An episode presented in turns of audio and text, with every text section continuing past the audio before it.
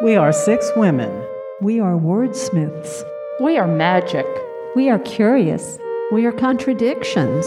We are wanderers. We are people of many names. We are mind trekkers and story weavers. We are adventurous spirits. We continue to grow. We've been baptized in the font of dream and memory. We are partly truth and partly fiction. I am Gail. I am Joanne. I am Margie. I am Katie. I am Marion. I am Mary. We are the Mystic Order of East Alabama Fiction Writers.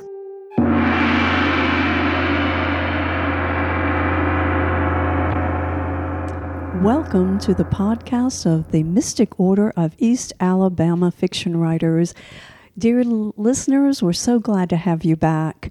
I am Mystic Joanne. And I am Mystic Katie. And I'm the Queen. And I am the nebulous mystic.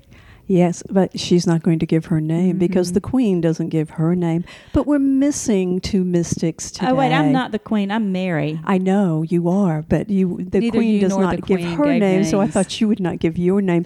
Oh, I'm sorry. Mystic moment. I just saw a lizard as long as my arm jump from Gail's roof over to a tree. anyway, ADD mystic moment. Ah, squirrel, okay, squirrel, we are missing missing two mystics today. We are missing Margie, who is our She's hiking artist. with her daughter. she is. She Yeah. is off hiking with her daughter, which is a wonderful mystical thing to do. And we're missing poor Marion. And Yeah. she has been She's not struck well. down. She is not well. She's been struck down. But she'll be back very, very soon. And we miss them both. So uh, we hope they are happy wherever they are. So, I can tell you, Marion's sitting in front of the TV watching English mysteries. That's where she is. or yes, but she also enjoys um, other mysteries like even court TV. So Oh, that yeah. could be Anything something that has exciting. to do with murder. But we and- yeah. exactly, Mhm. but we haven't had any good court cases yet coming up. There'll be some soon, I'm sure. I just want to say I know that Margie is out taking photographs of wildflowers, fungi, lichen, things like that to, put, on, her clothing. dresses. Yes. so Wonderful. look forward to all of her hiking adventures showing up on uh, clothing. Yes, yes, yes, yes. Well, has anyone had a week that was mystic? Mystic Mary, what was your mystic week like? My Mystic Week was spent deciding that my little some of my bits of writing needed a home, and um, so I sent out a bunch of sample columns, and I'm now a columnist for the Auburn Villager. Yay! You are. Oh, that's so and I was sweet. just about to drop my subscription. You have Don't saved you have saved them that eight dollars. I have saved the eight dollars, so I don't. I talked to him right before I came here, and um, you know, don't have the details about when you can find my writings, but it'll be. It's just nature stuff. It's my personal experiences with nature, and then some information. and My good friend Rheta Grimsley Johnson, I asked her what it was like to write a column every week, Mhm. and she said, uh, "I said, is it tedious?" And she goes, "Not the first 18 well, I'm ahead of that. Years or columns? columns." but this is especially sweet because Mystic Mary's dad wrote an, Mhm. He a column did. for the Auburn. Well, he wrote for every paper in town, and he Mhm. got fired from every paper in town. But um, Why was he- that? Because Was he he was a firebrand? Mine. Why was he a firebrand? He was, a, yeah, he would get political and want to call people's names out. Uh oh, Mary's going to be fired. No, she's No, not. I'm keeping mine on natural history, so you guys have got to help me later with my name, but we won't involve the audience in that unless you want to write in. Okay. Okay, Well, Oh, I was going to say, I have well over 20 already written, so I'm okay for the first 17. oh good. all she has to do is teach her class and then write Uh, it down. Yeah. I have, I think I You have, have a 180 ready source of information. 180 Well, Katie, you know you can speak to that because you write a column, I do a, a month a monthly column though, so weekly would be a challenge. and that's for your gardening magazine. for my well for Alabama Living magazine, which is the Rural Electric Association's magazine, and it's um, a, a statewide magazine, so it goes across Alabama. They have the largest readership of any magazine in the state because everyone who has rural electric power uh, gets a Ah. copy of the magazine. Nice. So yeah, so Cool. it's a it's a it's a great platform. Um, but it, if I had to do it more than once a month, I would not. It would just not be done. Do you do it the Side day money. before it's due? No, the week though. And Marion has a column. Yes. Yes, that's that she's had for Mhm. some time. So- Well, we all probably ought to strive to have a column, except Mhm. that uh, I couldn't make it to the first 18. I don't know. I've been working be on one to. poem for two weeks.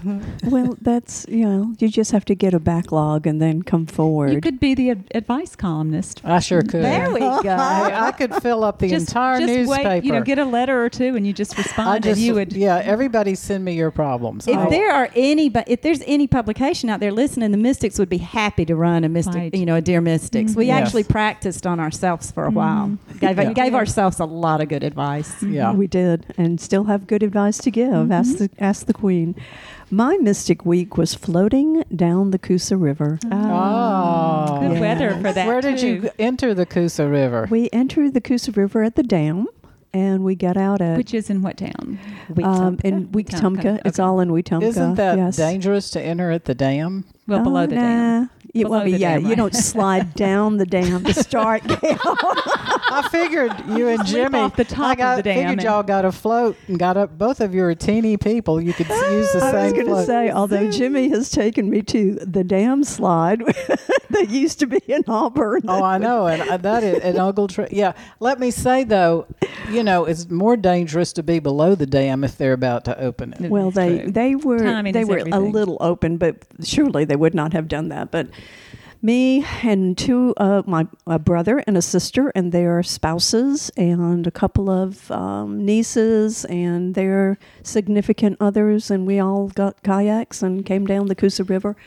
Beat a horrible thunderstorm Oh. by about ten minutes. Wow. Did you go through a little company there in Wetumpka? Yes, we yeah, did I've done that, and it is a great. It costs about thirty bucks, and Yeah. you don't have to own the kayak, exactly, and it is And they the- put take you in, put you in, and take you out Yes. too. that and they'll you have out. you Such know, a good and they do have little boats that go up and down. So if you when get they in meet trouble, you, is there a gin and tonic available? oh yes, in if you put one in your cooler in your car, there what, it is. What? I want the company to show up. in fact, the um there was we saw s- s- several several young people with these lanyards around their neck and a koozie at the end of them where Yes. they kept their beer. Oh me. Oh yes, it was lovely. It was about a That's three-hour fun. float, but the Coosa River is absolutely beautiful. And there was only one place where I let out an expletive. It was called Moccasin Gap. I know that mm-hmm. gap. that you know, one. that's the river I went down with my dad. Because you and it saw a moccasin or because you were gapped out? because I thought I was going to be flung up against this huge rock. I oh. thought I had gone left, and the river wanted me to go right. Oh. That's the one I mm. made a six-hour trip out of because I took my dad and he couldn't actually sit up or paddle, and I had to literally swim his kayak down the Coosa River and thought I killed him on several occasions, but he survived, and so did I. Well, and All the the river was up because that's why we took, chose that weekend because they had let out a lot of water. Mhm. But if it was down, I'm sure you had to portage and try to figure your way through the shoals a couple It of was, times. you know, me screaming at Daddy, "Let go of the kayak! I'll see you at the other side." And he'd go down backwards and underwater, banging his head on the rocks, and I'd think he's he's a goner. He's a goner. and he'd pop up like a little cork. So it was, it was That's quite wonderful. something. Okay, sorry. Ah, yes. Um, Katie, what have you been reading of interest? So, um, I uh, last year, so last summer, I guess, I read a book called The Plot by a writer called Jean Hamp. Hamp I think I'm pronouncing that cor- correctly. Korelitz, and it, the the plot of the plot was basically that this MFA, um, this professor who's teaching MFA classes, steals a plot from one of his students, and it gets really complicated from there. And I thought it was a fascinating book because it was about writers and you know, and quite twisted. And it, there were even some places in Alabama or North Georgia that they came to. So I, from the book went through, but anyway, but she has a new book out called The Latecomer. And um, it is about three siblings who were all born of this, um, all IVF or, or um, you know, from harvested eggs that were implanted. So they're really the same age. Only they're Ah. not because they were They born, were at, born different at different times. times. And they've Oh, spent their entire lives trying to get as far away from one another as they can. But it is fascinating. It is the best thing I've read in I don't know how long. Just and it's all about the art world in New York City as well as Ah. these interesting characters. So I just want to highly recommend The Oh, Latecomer. the late And who was that written by again? Jean Hanff, Hanff H A N F F Korelitz. She's written a lot of books, but these are the, the plot and this one are her two most recent. And Jean Nice. J E A N. So anyway, I just can highly recommend it, and it's just it's just all these great twists and turns. Fascinating. I've got. I'm finishing up a book, and that might be a good one to go to. There's so many good books out there, so it's hard to pick just one. But this is I know, this is and the I one that feel. I'm reading, the Queen has given me. So, Queen. What was it? Um, it is the bookshop at Water's End. Ah, Mm. I think I read it, but I don't remember it. Well, what are you? Re- night what are you reading now? last night at book club, uh, I was pretty sure. Uh, you know, I told Katie I'd read the book. She's in this book club, and cause, because I'd read Cloud Cuckoo Land, and we get there, and she starts telling us all about the revival of the, the final revival of Opal and Nev. Opal and Nev, and she's about talking about, show the before. plot. And I thought, I don't remember reading that in this story. I was given a synopsis of it, and Gail was looking at me like, "That's not. That's not even. I don't even know on what the you're talking wrong about." book. but I think what happened is you said you couldn't decide between those books, and I just put in my mind that that's what we were Yeah. reading now, and that's what I But you didn't read your list because it was on the list. I know I didn't. I just knew I knew it. So that that's what old age will do for you. But other people had read it, so I at least was not completely. You know, they were all like, "Yeah, that's that was." The I was trying So- to figure out where this was in the book I read, but anyway, I've often read the wrong book. Mm. Well, I read um, this week. I read "Everything Sad Is Untrue" by Daniel Nayeri, and it's a young adult novel, and it's definitely a young adult novel. But uh, it won um, NPR's Best Book of the Year, the New York Times Best Book of the Year, Amazon's Best Book of the Year, Publishers Weekly Best Book of the Year, and the Wall Street Journal Best Book of the Year. So they don't know it's a young adult novel, I don't think.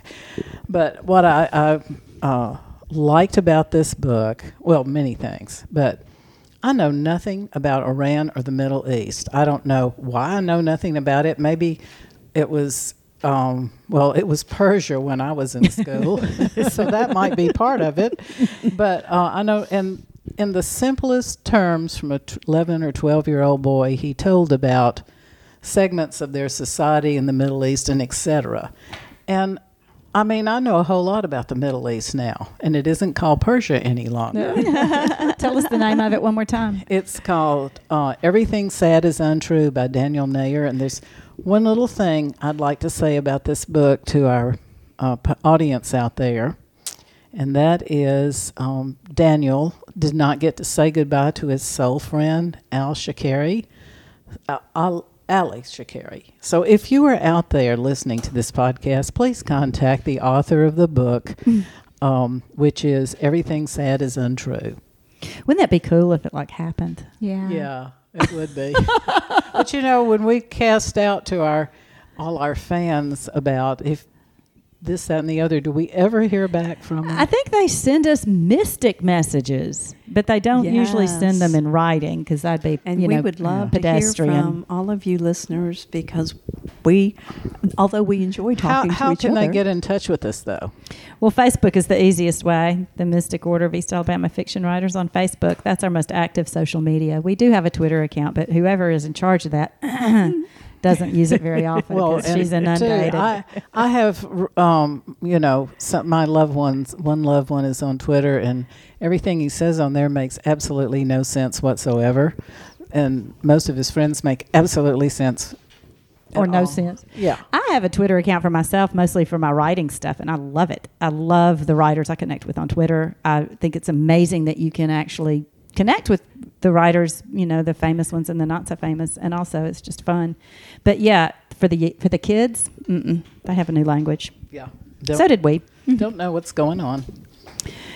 So, Mary, what have you been reading? Well, I'm on the Guermantes Way, and you know What? Proust still. I'm, Oh, you're still on Proust. Of course, yes. I'm in the third now, and so How um, many are there? Six, and oh, so each you're- of them are about 600 pages. So you're halfway through. Well, I will be when I finish book three. I'm only like on page Is this 100. a labor of love? it's really well. It, my mother was obsessed with Marcel Proust and the stories and the books, and so I thought, well, I'm going to read it. I was talking about something one day, and she said, "You are having a Proustian moment," and it turned out I'm having a Proustian life, but I didn't really know what she meant, and It's a so long moment. when I started reading it, I understood what she meant, and I'm in search of lost time, and I am loving it. I know a lot of people have said that it just ruined reading for them because there are some sentences that last for a page and a half, but oh my star, some of the things that he says, and um, he's, you know, he's, it be talking about a um, a bird or a woman or a table, and the language is just gorgeous. But that's actually not what I was going to talk about. But wait, But there's wait. more. yes. Oh Isn't that the, your opus? no, No, well, then why would you mention it? because the word opus is a great work of art. Oh, okay. Ah. So I've been walking around in my yard a lot, as we do, and there are so many great works of art in my yard, spun by these enormous spiders. And everybody that's listening that lives in the South is shaking their heads. And so I finally looked them up and learned the difference between the two big giant spiders. So here you go, y'all. Here's Is your lesson. Isn't that where you award them a? Um, A Now, somebody else is getting a stamp of excellence. This Oh. is my opus. I read about them today, and they are great works of art.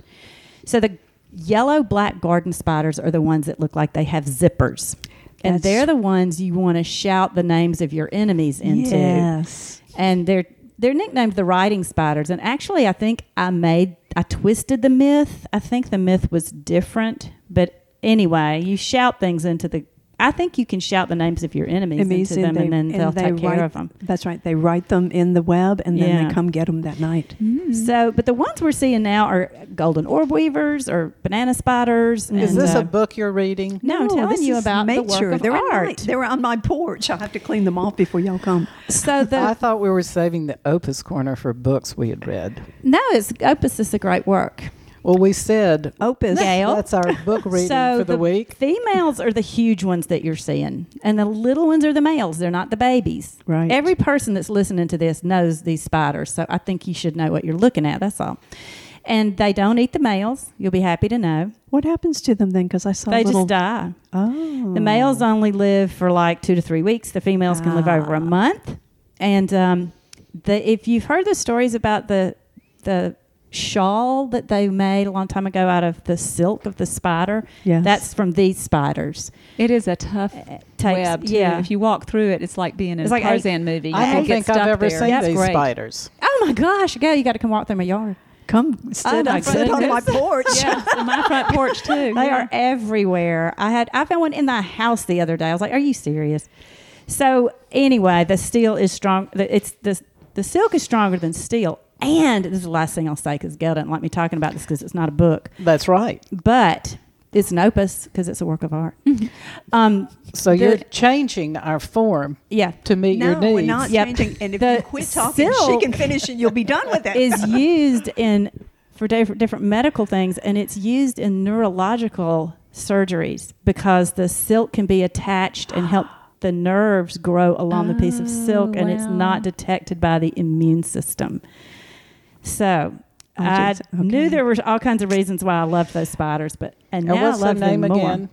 Well, they have a lot of nicknames: banana spiders, golden orb weavers. Here, I'll tell you their um, their actual name is uh, Trichonephila clavipes, and clavipes means club foot, and you know they have these furry feet, these Mhm. furry chunky things on their feet.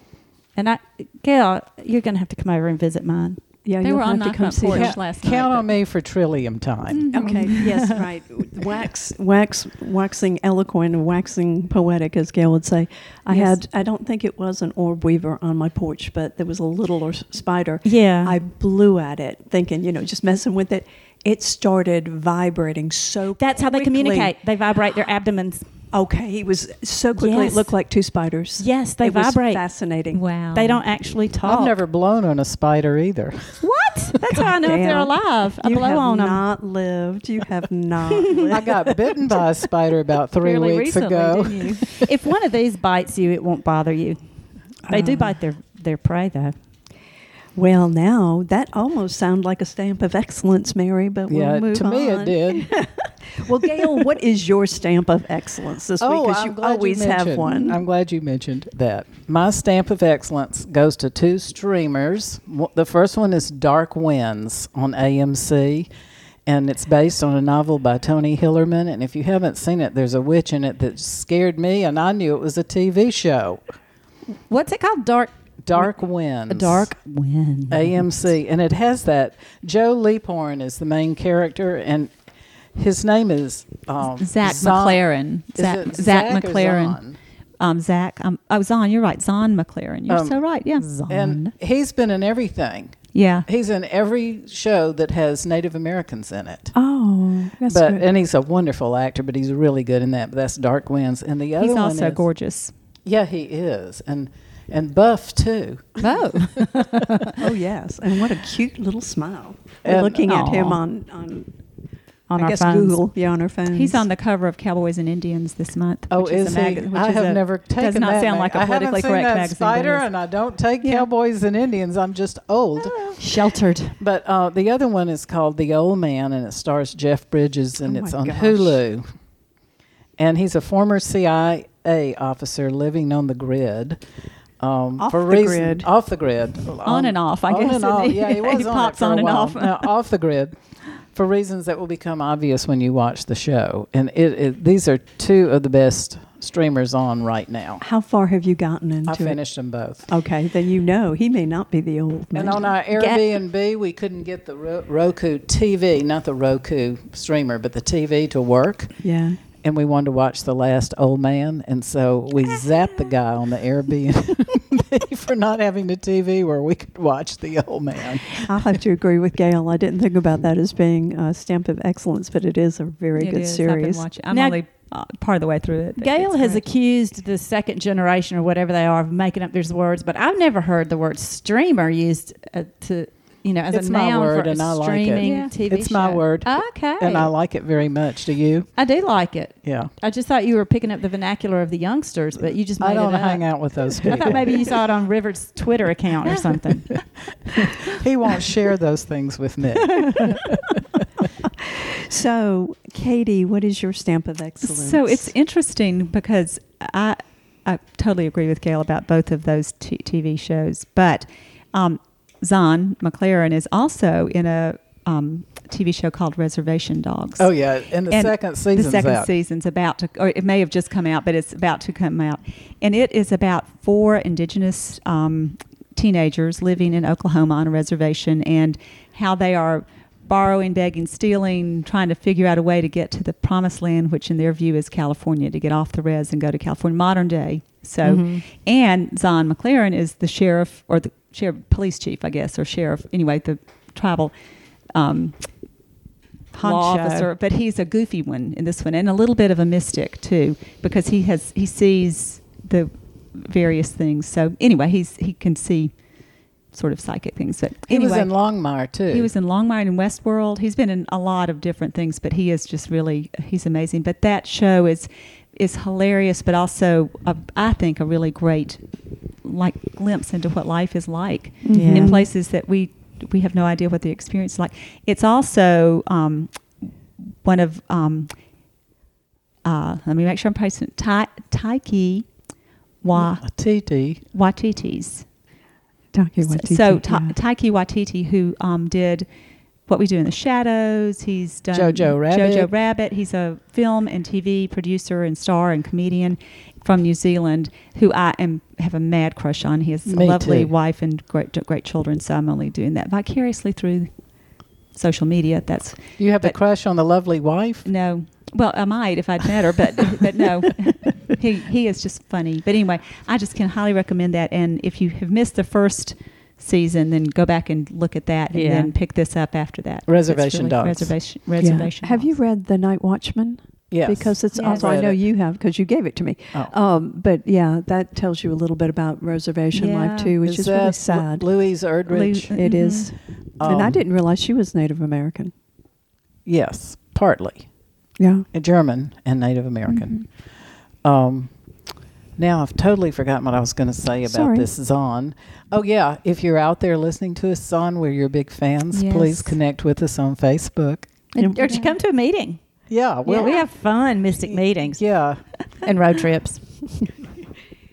okay, well, I'm. I hear my ding, ding, ding. My Yeah. phone's dinging away. He's already. He's all right. already Oh, he's calling. Oh, us. good. Yeah. Oh, I have another slightly mystic thing to go. Do y'all know who Michael O'Neill is? He's an Auburn graduate who's um, a TV and movie star. If you if you look him up and look for his picture, he does a lot of character roles. I was in a local barbecue joint last week, and he was in there, and I invited him to my house, and he didn't come. But anyway, it's the only time in my life I've ever stopped a celebrity and said, "I love your work. Would you like?" To? He's, you know, anyway. So, I'm Would sorry you like to come to Would my you like to come to my and see my etching? upstairs. Is that what you said? Bring your barbecue to my house. he was very gracious, though. I, I don't think I felt like a threat to him, or a real promise either. yeah. Now, uh, tell me his name again. You Michael O'Neill. now, Michael, if you're out there Yeah. listening to this podcast, connect with us through Facebook. That's and we'll We- we all go to Katie's house for dinner because she's a great cook. She is, yes, absolutely. Mary, do you have a stamp of excellence? I do. It goes to the whole team of veterinarians at Moore's Mill Animal Clinic. Uh, Dr. Puckett is the he has just he's the golden the golden veterinarian. Our dog Lola has been sick for years and up and down with blood work and trying to figure out what's going on with her. And he finally diagnosed a pretty difficult to diagnose disease. She has uh, atypical Addison's disease, which is Addison's. Ad- Addison's. Addison's. Edison's. and it's treatable. I mean, we have to watch carefully about the amounts of whatever we give her, but we'll find I the right didn't know dose. a dog could have Addison's disease. They can, and hers is a little different than Addison's, but um, it and which makes it much harder to diagnose. And um, also, it wasn't just him; a whole team out there. And uh, y'all, we took her in on a Friday for an ultrasound, and they kept her for four hours when the ultrasound showed nothing, and did these blood tests. And then Saturday morning, I get a call from another veterinarian there saying, you know, here's what we found. She does have atypical Addison's. We've left medicine for for you on the porch. They weren't even open oh my on gosh. the porch, on your porch. on their porch. Oh. So I mean, it's just been like the whole experience with them is just And where are they located? Um, out Moore's Mill in Auburn. I, you know, out past Grove Hill, but Moore's Mill Animal Hospital. They're just fa- fabulous. Mm. Don't anybody else go there because I don't want my veterinarians all tied up. No problem. no problem at all. know, Gail that- doesn't- that's- Gail- And I that- love we I- could get you a pet, Gail, if you'd like.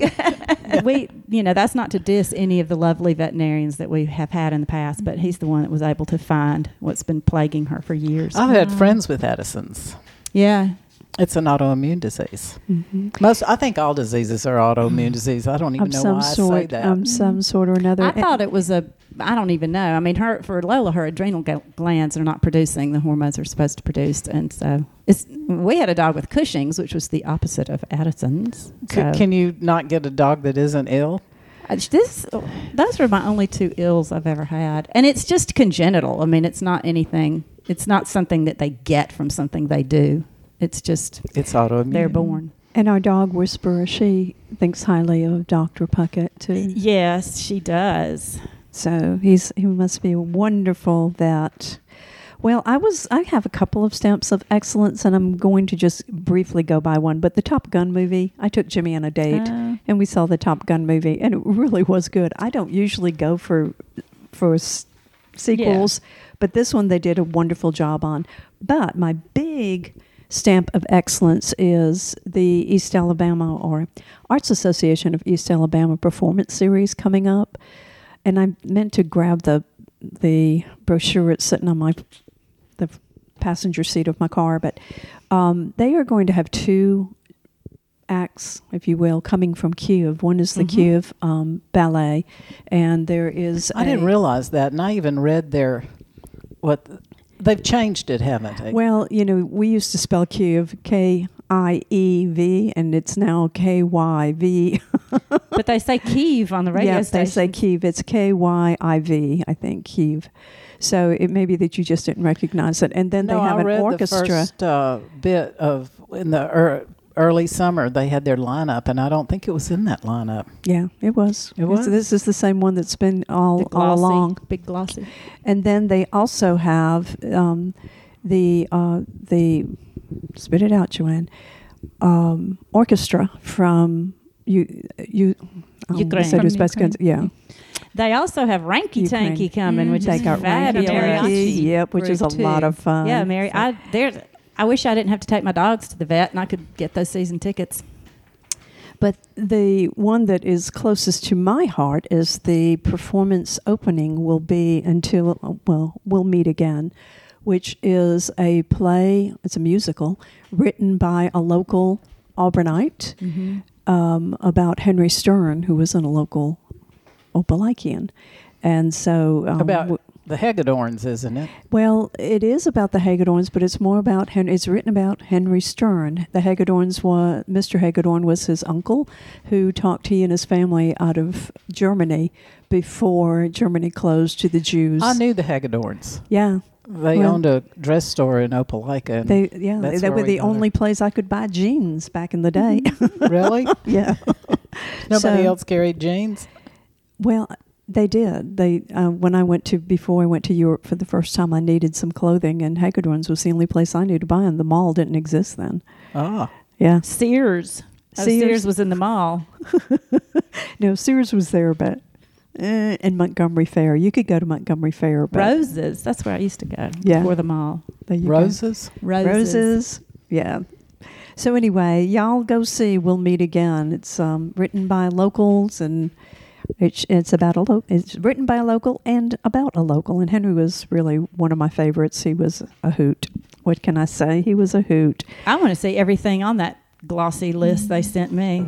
Yeah, and well, it- it's it's a good lineup. It's not probably it's it's got enough diversity to keep everyone Yeah. happy. So, um, where have you been, and where what have you seen, Katie? So I have missed a podcast or two lately, partly because I have been uh, lucky enough to do some traveling, and uh, so uh, back at the very end of May and first of June, I was able to go to Wyoming to um, a Oh. conference called Landscape Literature and Landscape of the Horse, and so we went out. Oh, by to, the way, we hated you for that, I but know- that's well, go I've ahead. heard that. I've heard that. I'm glad y'all are allowing me to sit at the table and I'm I'll try not stewing to- in, in I'll try not to and rub salt and into the wound here, but um, but anyway, it was at a dude, a guest ranch. You know, sometimes it's 'Cause called you're not a ranch. dude. I'm not a dude, but you know, there were some nice dudes there too, and, and nice Dudettes. dudettes too. Um, but anyway, the two women who run this, Paige Lambert, who's a writer and also a, a horsewoman, um, and then Sherry Griffith, and Sherry is an, a, just an amazing horse woman. And so we would spend the day, we'd get up in the morning and we would go riding near Laramie, Wyoming, across these, you know, vistas. And one day we spent an entire day going up sort of the side of a mountain and having lunch out there on horseback. And then in the afternoon we would talk about riding and things like that. But it was, I had never, um, I grew up riding horses and hadn't been really on a horse for 40, 50 years, something like that, for any length of time. I've been on and off horses occasionally, but not six days on horseback. And it was so amazing. And the people at the ranch, V Bar Ranch, was they were amazing too. But that landscape, that Mhm. landscape is just so remarkable Mhm. and so different from where we live. So it is. anyway, I just um, had a, a lovely so time. So was it barren with with um, Oh, it's cactus? or- everything. Not not some cactus, more barren, um, but with a lot of just low brush and things like that. It was not really desert in the sense that we think of as like the Southwest would be and that sort of thing, but mountains right behind it with snow still on them and um, Colors. yeah, we Ugh. actually, you know, for the first time in my life, I herded a cow. Not well, but you know, but luckily they weren't relying on me to, sur- to make that. Did you I have used- dogs to herd There were you? some dogs. Yeah, hmm dogs. I used to own a cow pony, mhm. and what she was good for was breaking people's arms because just Mhm. when they were least expecting it, she would, she'd go in the other direction Yes. after a cow or whatever. Yeah. She'd cut. and then they'd fall off and break Yeah. their arms. So Mhm. Bless them. Yes, my horse was an Appaloosa named Apache, and he was Oh. lovely to me that's and very kind to me because I'm sure he was thinking, "Oh no, who's, who is this person on my back who does not remember what she's supposed to be doing?" So No, they're real keen experience. to um, people with you know all kinds of problems. So Katie, he probably really you know. I think he was very. I think I have he- to rib Katie because I'm so jealous. but I'm about in about 15 minutes. I'm going to get over being jealous and be happy for her. okay. Well, we're happy for Did you her. actually write anything while you were there? We didn't. We had time to write, and we were able to do some writing, but it was not really an intensive writing thing. More of a discussion and an opportunity to talk a lot about the mind of the horse, as well as you know, like this. Sherry was is a trainer, and so she would talk about how to train a horse, which is really more about understanding what the horse's where the horse's mind is, not brutalizing a horse, things like that. So it was just a really fascinating thing, and also made me re- realize how much we ask of these animals, Mhm. and how much, even growing up, we rode we were we were good riders and we were very conscientious. But you know, we were asking an animal to let us climb on their back and make them go through paces and things like that. And it's you know it's asking a lot. So it made me Yeah. appreciate what was what s- these animals have done for us and how. Mystic Mary has written a story that will make you cry. I don't think you. Mm. I don't know if you were here. You weren't here t- when she read it. Yeah. Yeah, it's So, great. anyway, that was my travel. It's great. That and my travel is basically the my mystic week, and that is in Wetumpka. We stayed at a place. We camp when we go, and we stayed at a place called Camp Sherry on the Coosa, and so we mm. were right there. Camp Sher- Sheriff, Camp Sherry, S H E R R Y. S H E R R Y E. Oh. She spells it a little different on the Coosa, but downtown Wetumpka was just so, and we had to go downtown to get the kayaks and to eat, and it was so just quaint and old town, and there was, you know, we saw the big fish house, and They've got a um, crater. I mean, an impact crater they with do, Wetumpka and too. Jimmy wouldn't go see it. Okay, road trip. I'll go Yeah, with Well, you. Margie and I Pick took a road trip to Wetumpka and That's invited all of you guys. And Did you go didn't to the crater? We didn't go to the crater, but we did we'll go, go to the. Uh, you know, the there's a couple on I guess House and Garden Channel Yeah, Yeah. have done that a redo there. redid Wetumpka downtown. Yeah, Uh, we storefronts and then a couple of houses in town. Didn't y'all kidnap somebody or They something? when you, They kidnapped us. Oh, They kidnapped us. Yeah, you told us. about that. if on he the- wasn't yeah. 87, we would have been a little. That's right. But we got in his big Cadillac and he drove us around town Yeah. and showed us. So and we it was a great trip. And also George's is there, and I know all of y'all are Mhm. big meat eaters like I am. Uh, but they George uh, has the animals on his property and butchers the animals, and they go from literally from far to hoof Yeah, hoof to to. George's uh, butcher shop there. My favorite is his sausage with rosemary and tomato. Yum. And Gail has just told you about my Mystic City, so I'm going to go into my Mystic Bite, although she's already talked about the myth. Um, but uh, we did eat at, and you know, this I think it's hysterical because we were camping. And what do you do when you camp? You sit around the campfire and tell scary stories. Well, we Yeah. ate at the Coosa Cleaver, and I, Oh, Lord. and so I thought it sounded just like, Like a a horror meat story. Yes. Yeah. Okay. What did you eat? I ate um, j- a chicken sa- chicken and greens sandwich I'll bet it with a great. side order of mac and cheese, and it was absolutely Yum. delicious. It was yummy. I just wanted something different. Some of the others got um, for, with a uh, not a BLT, but you know when they make a BLT with the fried green tomatoes, and it mm-hmm. was Yeah. excellent. And the the remarkable thing about it was our waiter, who was tall, thin. He never wr- there were now there were eight of us. Keep that in mind. There were eight of us. He never wrote down a thing Yeah. and got all of our orders right. Because he was an idiot savant. No, I think he was probably a savant. Oh. Period. he was beautiful. A and I savant would say that. But you could tell he's very, very smart. Very, very smart. Um, Handsome, beautiful waiter. If you're listening to our podcast, Get in touch with us on Facebook. get in touch with us. We'll come eat at the restaurant when you're there. And Michael O'Neill will take you Oh, with us too. you think you think I left without his name? His name is Tyler. okay, we are definitely doing a Mystic road trip to Wetumpka. Can we? I, I, you know, we can add We canoeing went to through it, too. two museums there, both of them extremely interesting. One of them holds the body of the work for um, Fitzpatrick, last name, Alabama artist. I'll think of it in a minute. And the other one was just, you know, they had an old Yeller electric chair. I thought it Mhm. was Oh, yeah, we put You pictures told us of a you big on mom- big yellow mama. yeah. That was for your last year's mama. birthday. That was your birthday picture, It not this year, but last year. Oh, Mhm. I didn't know that. Yeah. yeah. Well, Gail, you also have a mystic bite. I do. Uh, I went to Asheville to visit the in laws and the outlaws. And um, I always have my expectations really low when I go there because I'm the I'm not part of that family. So I think I don't know how interesting this is going to be. So it was on my list to go to um, Trader Joe's and the grocery store. That's what I wanted to do in Asheville. And of course, Asheville's a wonderful town. But I got to Ingles, and they had the most gorgeous Cherokee purple tomatoes I've ever seen in my life. Not a blemish on them. It didn't have the weird green top. You know, it was Mhm. just Cherokee purple tomatoes. So we bought five pounds of, of them, and we've eaten every single one of them. Yum. And on the, in order to um, these people to be fond of me, I took a chocolate cake. And I wanted to tell y'all about this chocolate cake. Many, many people have made this chocolate cake, and y'all might have, but it's it's a chocolate cake mix. I use yellow cake mix, a box of instant pudding, a container of sour cream, four eggs, vegetable oil, water, and two cups of chocolate chips.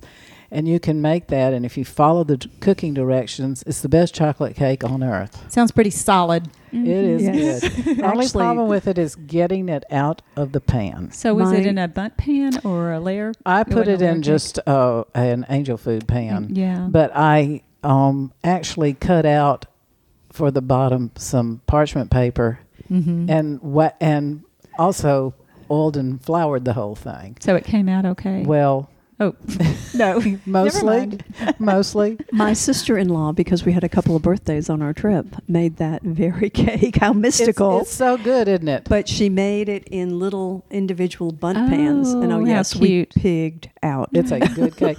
and just to be really, um, you know, bad eating it, no telling how many calories, I made a topping for it that is um, a half a cup of um, chips, uh, chocolate semi chips. Oh, semi sweet Mhm. chocolate chips, and two tablespoons of lard. Lard. Lard, Crisco lard. I didn't even know they made Crisco lard. Uh-uh. Oh, yeah. They do. It's great for um, Mexican food. And so you just mix that up, and then when it kind of cools, you drip it over the top of this cake, which um, added to the calorie count. I think it's something like 600 calories per piece. per oh, inch. Or, or For- I think that one bite. lard is 600 calories per teaspoon, but so maybe more. All right. Well, that. Thank you, ladies. That was Yeah. very interesting. But today, our topic is that we're going to read what we write. Since we are writers, every once in a while, we'd like to share with you what what we're, what's going on in our heads. And I'm just going to go around the around the circle to my left. So, Katie, would you care to start us off with reading? I can. Um, so I'm going to read one that I've not ever even read to the mystics. Ooh, so yay. you know, this will be new to all of us, including me. Kind of, you know, how you start reading, and think, well, I can't remember this, but it's called "Shaped Like a Serpent." Ooh, I like it already. I've often thought that money, not an apple, caused the fall of humankind from Eden. Not that I'm all that religious, but I grew up going to enough church that I am all too familiar with the story of Adam and Eve and the serpent. I, however, have come to believe that the serpent in the tree is a metaphor for money. After all, what is the shape of a dollar sign? For most of my life, serpentine. Okay, Mary was making We a got face it. like, oh, okay. Um, for most of my life, money has been the root of much consternation, if not evil. I've never been poor, but I've often struggled, especially the years I spent as a one income single mother for three, of three children. During those lean years, it was not uncommon to run out of money before the monthly paycheck arrived. And there were more than a few times when I was unsure if I could pay for Christmas, which is why I made my first and uh, so far only visit to a pawn shop to borrow $500 of Christmas money against my paid for Mazda protege. The grizzled man who ran the pawn shop was missing the little finger on his right hand, an absence that always drew my gaze every time he tallied up my weekly payments. It gave him a kind of perverse charisma as he punched the stiff numbers of an old fashioned tabulator with, with, the right with his right hand. His name was Mr. Lee, and he was not friendly. But I la- later realized he was kind, at least to me. And the experience of going in every Tuesday to pay just enough to keep my interest from ballooning or my car from being lost was humbling and great material for short stories. Somehow I scraped enough payments together to pay off my loan in six months. And on the last day of my mandatory visits Mr. uh, To, to the pawn shop, Mr. Lee handed me my car title and a few extra dollars change with his four fingered right hand and said, I don't want to see you back in here. It's no way to live. I walked out and went straight to a florist where I used the measly change from my last payment to buy a bouquet of sunflowers that then went straight back to the pawn shop. When I laid them on the, on the counter, Mr. Lee raised his right hand to his forehead and rubbed it. An act of puzzlement, I suppose. I doubt that happened to him very often. Before he could say anything, I blurted out, Thank you, and dashed away, never to darken his door again. The spontaneous purchase of, fun, sun, of sunflowers for a gnarled pawnbroker is no doubt a prime example of what not to do when you have trouble making ends meet. It's definitely not good budgeting protocol, but those few dollars may have been some of the best money I've ever spent, and the least serpent like as well. Very Oh, nice. I'm so glad to hear that. Very nice. It was nice. It Yeah. was nice. I, you know, I just always Did a you bad just write that? Say the serpents are I, bad. it's, it's something I've written for years. I've wrote years ago when, when all this was going on back, and um, have just revised it uh, over the years. So I pulled it out not long Very ago. We're we're uh, kind audience. We're working on our next book, and it's about our our lives, stages of our lives. That's perfect for which it. was the, exactly why I pulled it out. it's gonna, it's hopefully gonna make it muster to go into the book. So. yeah, yeah. think so. Yeah. You know, I and I hate to ask this, but where was that pawn shop? Because I think I know At him. Five Points in Opelika. I do know him. I assume- I don't Have know you if he's still- represented him in a? Uh, Gail, you're next to read. Go ahead. you know, because there were We'll only talk about that off air. I'd love to know the details. yeah, yeah. Tell all. Um, because there are four of us, and I was worried, and I don't know why, because you know these people are gabby, but I was worried that there wouldn't be enough information for the podcast because there were only four of us. I brought a poem and a story to read, and I decided now after uh, listening to all this that I only need read the poem. if only we could think of things to talk about. so you can hear the story. The story is about low Christmas and high Christmas, which is what we celebrated in our family. Save that for our Christmas special. I think I will. Yeah. So instead, I'm going to read the poem because y'all are gabby, gabby, gabby. no. Um, and this poem is uh, a memory from my childhood, which will go in our new book. And if you're interested in our new book, look us up on Facebook and contact us. yeah. We'll definitely let you know when it comes out. Yeah. Mm-hmm. But this is called Mid Century Man and a Mule Named William. A black man named Bruce and a mule named William traveled in a buckboard down my street on Saturdays. My road is a straight shot to the AMP where they are headed. If Bruce and William are having a traveling slow day, we, the neighboring children, drop by the wagon begging for a ride. Most times, the old man and the mule ignore the congregation. Yet, on a rare occasion, the buckboard comes to a halt. If you gets on, you be walking back, states the man Bruce. We clamber aboard in happy acceptance of this contract. It is then Bruce, a singular man, speaks to us in tongues. Mesmerized and enchanted, we become remarkably stilled. This unexplained marvel of language we take in stride. The century now turned. I am old as the man in my memory. In reminiscence, I remain puzzled by the curious verse. Was it rudiments of a lost dialect, a charismatic spiritual? Was Bruce bamboozling the brood for his amusement? While the mystery of the spoken word goes unanswered, I will hold the prose in my keeping as an ancient blessing, so worth the long walk to the AMP. Oh, that's wonderful. Gosh, you know what? If I had gotten on a on that a buckboard when I was little, pulled by a mule, I'd still be talking about it nonstop. Mm. That just sounds like a It was childhood amazing. fantasy. It was amazing, and it.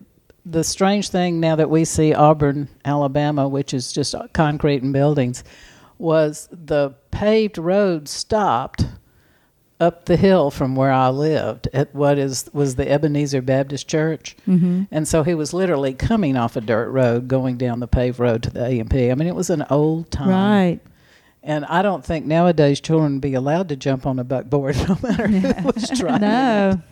We did Or would they be of allowed to have a things. buckboard on the right. streets We did Yeah, lots of a things. mule going down the street. Mm-hmm. We a had mule go- named William yeah. too. I mean, that's just cool Yeah. as grits. We had goats and horses in our back pasture yard. We had an extra yard like you do, Mary. That we kept animals, and occasionally a horse would escape, and the president of the university would call us and tell us to come get our horse. He'd be chomping down on Samford Hall's grass. So it was a different time. Oh, we're just there shit to there, azaleas. when we moved into Cary Woods in the year 2000, um, I had a friend that lived on just a street over, and she had a backyard, and she would sometimes trailer her horse into town and keep it in her backyard for a few nights and ride around the neighborhood. But lo and behold, I don't know what kind of people would do this, but some people complained, and of course it isn't legal, and so she had to stop doing it. I'm sure if p- nobody had complained, they wouldn't have said anything, but.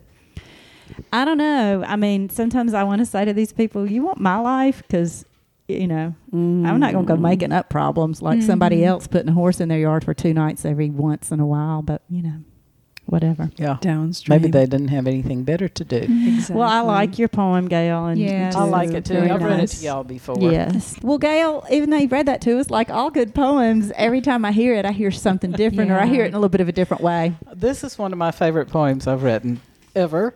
Very um, nice. So Okay. I'll have to go through my poem notebook and pull out some more for the next time we read. Do it because you, you, I, l- I enjoy them. They're very good. Thank you. Very you. good. Thank you. Thank you, Yes. Joanne. Thank you, girls. Mm-hmm. Mhm. you know, I've enjoyed editing y'all's work. it is. so let's see. Who else has a Yeah. story? Call them somebody. ma- yeah, it's better. Let's hear some more work, Mary. Okay, so mine, of course, came from a prompt from 40 Days and 40 Writes, and the prompt was witness, and then, you know, you write a story, and it turned out I kept the name of my story, Witness. Okay, here's my story. Today, Joe and I drove past the Wilson property, and my heart sank. There, just in front of the lake, was a sea of red dirt and a circle of tractors. They're clearing the lot and filling the lake. Joe has privy to the details of the development and he shared them with me. There's going to be stores and houses and a whole mess of things there, his confidant, who sold the property to the developers, told him. She also told him that they used to get calls back in the day from the neighbors because they let the local kids party down at the lake. They paid no mind to the neighbors, but finally stopped letting the kids come because of the liability. I mean, what if one of them broke their arm or something? She said. Broke their arm? Ha! I was there back in the day, and I'm betting there were plenty of broken arms. We did some hardcore partying at Wilson's Lake. Once, one of the good old boys accidentally drove his car into the lake. He scrambled out of his sinking Chevette, swam to shore, and we all stood and watched that car sink with a big whoosh that sent chills down my arms.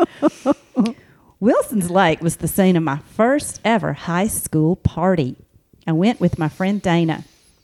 We tagged along with my older brother and his friends. Dana and I were in ninth grade, all of 14 years old, and supremely excited to be going to a real high school party. We were thick in the world of lockers, pep rallies, voluntary student council, building the homecoming float, and now this a party. We pulled up in my brother's old black Baja bug, joining the other cars that surrounded the bonfire like pioneer wagons circling around the camp. Girls and boys stood around laughing, everyone in flannel shirts and Levi's. I smelled cigarettes and pot and the comforting familiarity of burning wood. Music blasted out of one of the cars, its doors open, our DJ for the night. Can't be round this kind of show no more. Everyone sang along with Little Feat. Dana and I walked over to the keg and served ourselves heaping servings of foamy beer into red solo cups. And then we mingled, drifting apart and coming back together in waves. One of the older guys, a senior maybe, started talking to me. He got real close. His name was Danger. At least that's what everybody called him. He was on the football team. I knew his name, but pretended not to when he told me. Let's go sit in my car and listen to music, he said. You like Fleetwood Mac? Of course, I said, a given. I owned a copy of Rumours and played it thin on my Sears stereo in the bedroom. I followed Danger to his car and got in. I was scared to death of him, but so excited to be asked to be included in these things real high school kids did. Me, little mousy me. We listened to secondhand news, drank our beer, and then he reached for the glove compartment. There's something in here we need, he said. I froze. Oh no, not a condom. I was not prepared for this. I'd never even kissed anyone other than the neighbor guys I'd played spin the bottle with. Oh, and Jamie, who I kissed the first night of ninth grade under the dogwood trees in my front yard, and then tried my hardest to pretend it never happened. Please, oh, please, I said to myself, don't let it be a condom.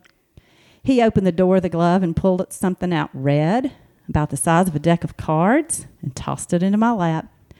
I recognized the gold edges and embossed cover at once. I smiled with nervous relief. It was not a condom at all, but a pocket New Testament with Psalms and Proverbs. Oh, stamped with that little Gideon lamp in the corner. They gave those things out everywhere gas stations, grocery stores, banks. What next? I wondered. Is he going to witness to me? But then he laughed and I laughed, and next thing you know, he kissed me. I guess I kissed him back. I don't I didn't know what I was doing. For the next three songs, Danger and I made out, mostly on first base, with a little clumsy sliding into second over the shirt. When You Can Go Your Own Way came on, it was like a hint from the heavens to stop. Well, should we join the party now? He said. I was both relieved to be done and anxious that I had not lived up to something, feelings which would move in and make themselves at home in my head for the rest of my high school years. As we approached the bonfire, I wondered if everyone would know what we'd been doing and if my lips were going to be chapped. I soon drifted away from danger and back to my friend Dana. It turned out that while I'd been making out with Danger, my friend Dana was doing the same thing with Danger's friend Tim. I wonder now if they planned it. A couple of senior boys watching these freshman girls arrive as doe eyed as a brand new day. No matter. I had my first makeout session and my first party under my belt in one fell swoop, and I was ready to move on to whatever life had to offer me next. And so, it seems, is Wilson's Lake, I think, watching the piles of red dirt recede in the rearview mirror. wow. Very That is nice. great. I do too. it. Oh wow. Yes, Well, I like the doe-eyed. Doe-eyed day. doe-eyed is a new morning. doe-eyed. Well, we have gone from childhood to teenage to young adult. We're going to old age with mm-hmm. mine. Hey, Joanne's going to tell a future story because she's just as sprightly Yeah, and young right. as can be. Is this how you imagine your old age? I was shy, y'all. Shy. I, I had to confess to the girls at the clerk's office this morning of how old I was.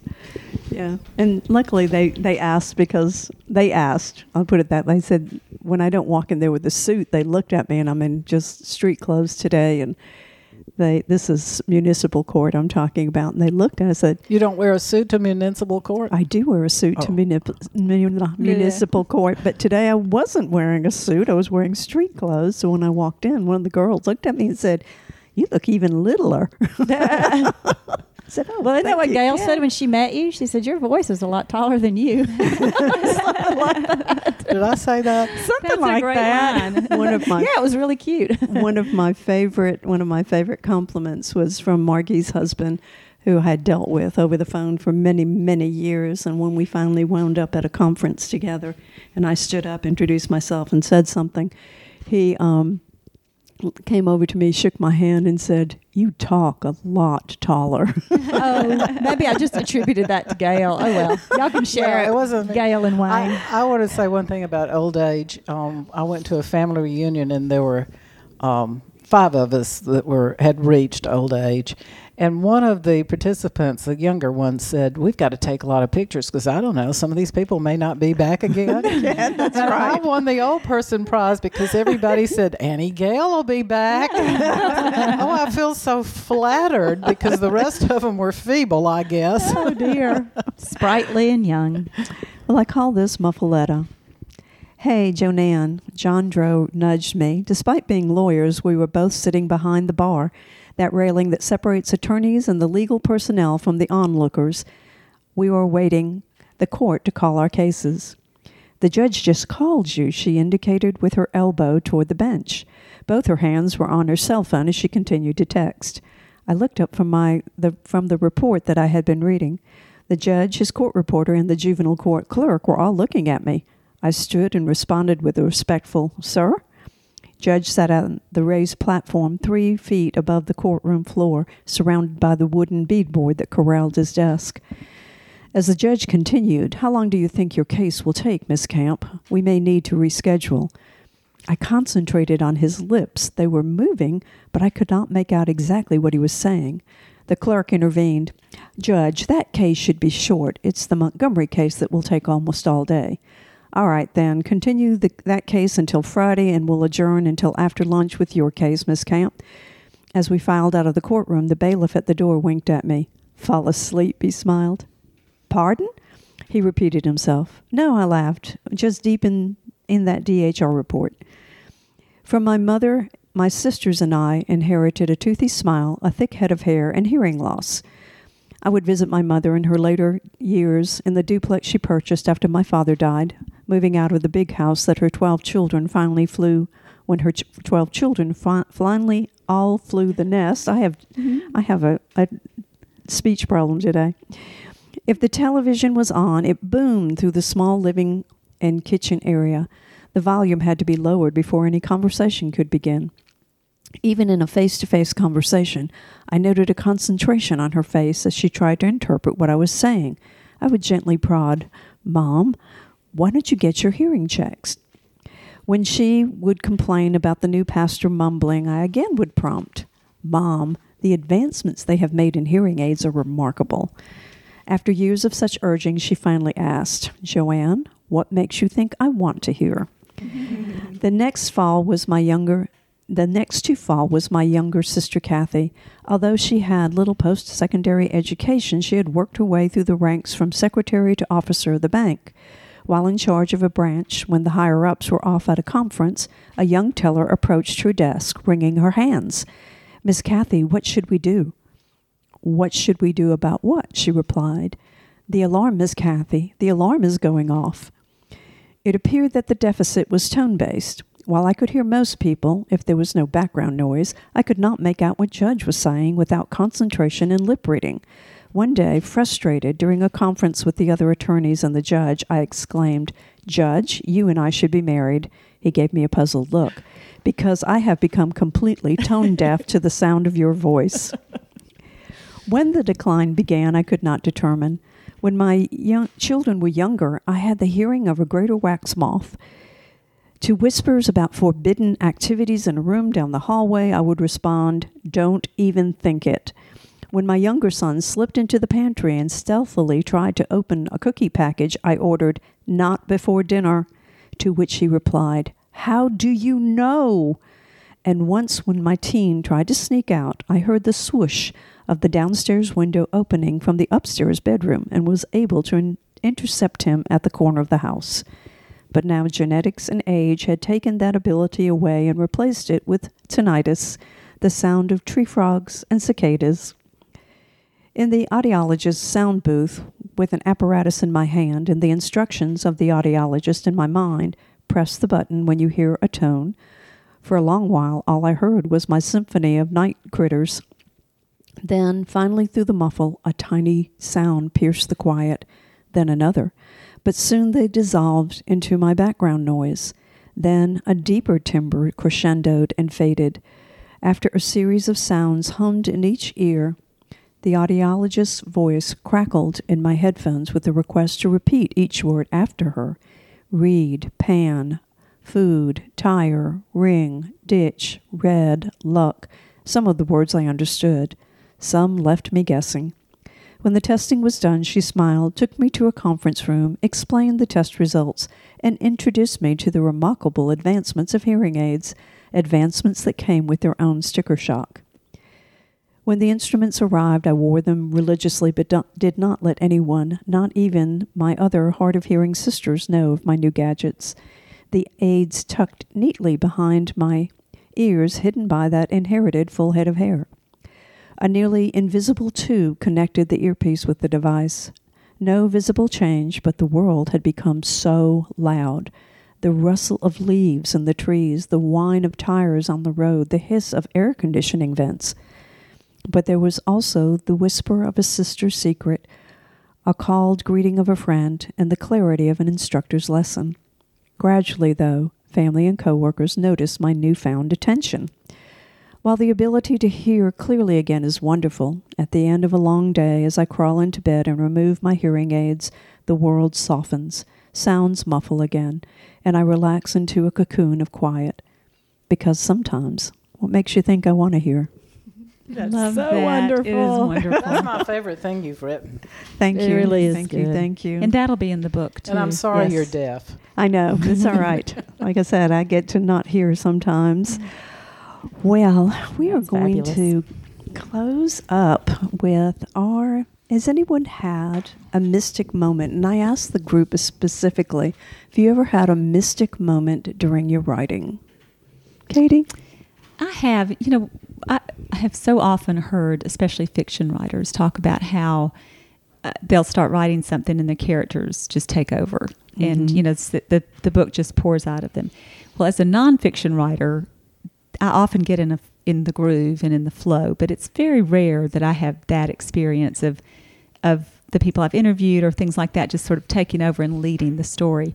And many years ago, I overheard someone tell this story about a family from um, this area who who were quite the characters. And the gist of the story was that the husband and wife were always having trouble, and he was always finding great ways to win her back.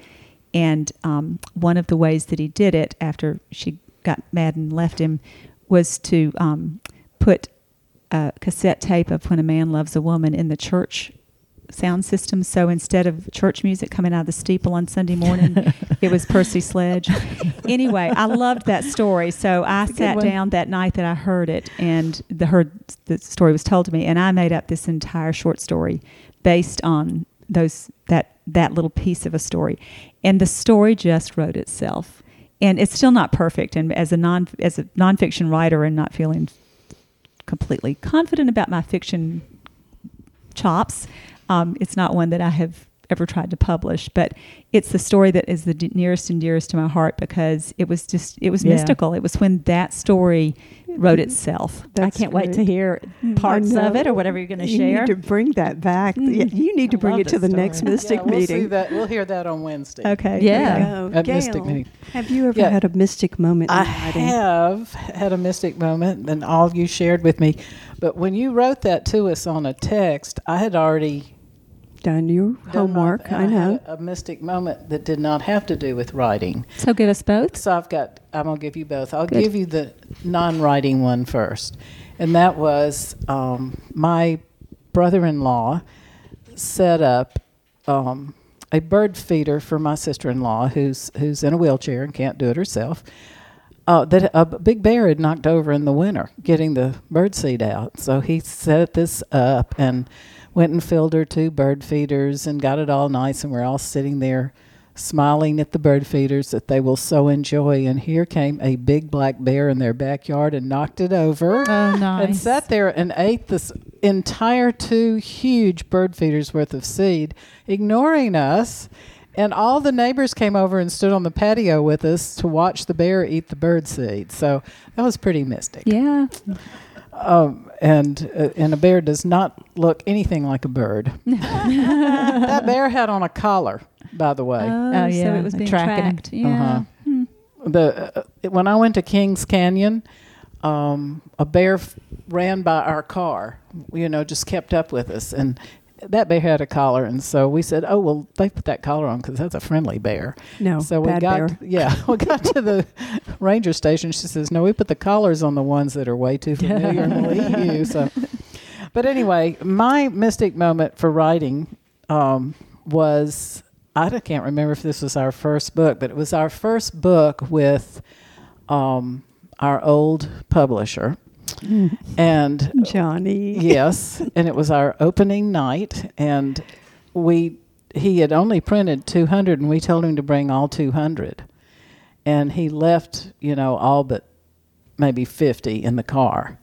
And he had to keep running back to his car, and we sold out all 200 books in one night. Yes. That's the way you impress your publisher Yes. uh, uh, impress your publisher. But anyway, that was a, certainly a mystic moment, It and it was, was. a fun was. one. It was really fun. It I want to repeat it with this other book. Yes. Yes. Mary, what's your mystic writing moment?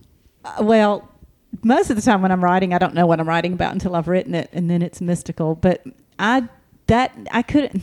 No concrete examples were coming, so I'm just I'm going to tell you a mystic moment that I wrote about. but I'm not going to read it. but my my grandfather, um, the, the family legend was that my grandfather whistled on the Grand Ole Opry at the Grand Ole Opry under the name the Dixie Mockingbird, and my dad told us that story Is this true? apparently. Uh, th- and so, I mean, I heard it growing up, and so I assumed it was true because my dad told me. And my grandfather worked for a life insurance company, the National Life Insurance Company. I knew that. So, do y'all remember when the Ken Burns country music series came out, which was one of the best things I've ever um, seen in my entire life? And I, I wrote about it, but I, th- at the end, what really was so exciting was to learn that the Grand Ole Opry was started by the National Life Insurance Company. And they would line up the acts for the Grand Ole Opry to promote their radio station, which was WSM We Shield Millions. So as I'm watching the whole series, you know, my talk about Proustian moments, my whole childhood was just coming back to me, you know, remembering the first time I heard the Carter family and all that. And then when they got to that part about the Grand Ole Opry and the tie-in with the National Life Insurance, it's like, it's true.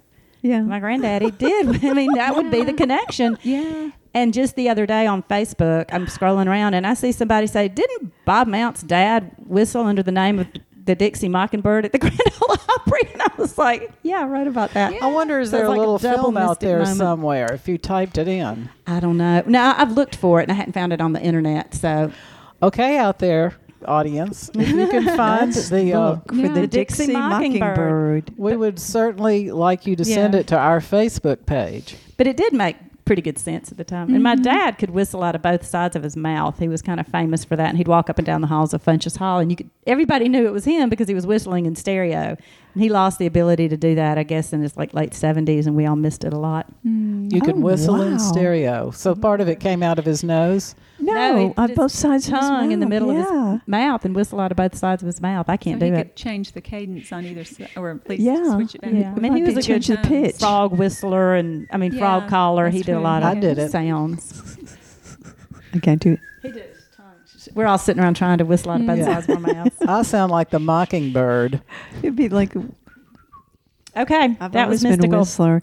Um, my mystic moment was the first time the mystics used to. We've gotten to writing memoirs. You've heard today, um, but at the beginning of us, we wrote fiction, and of course, I started novels. I think I started eight. No, At least.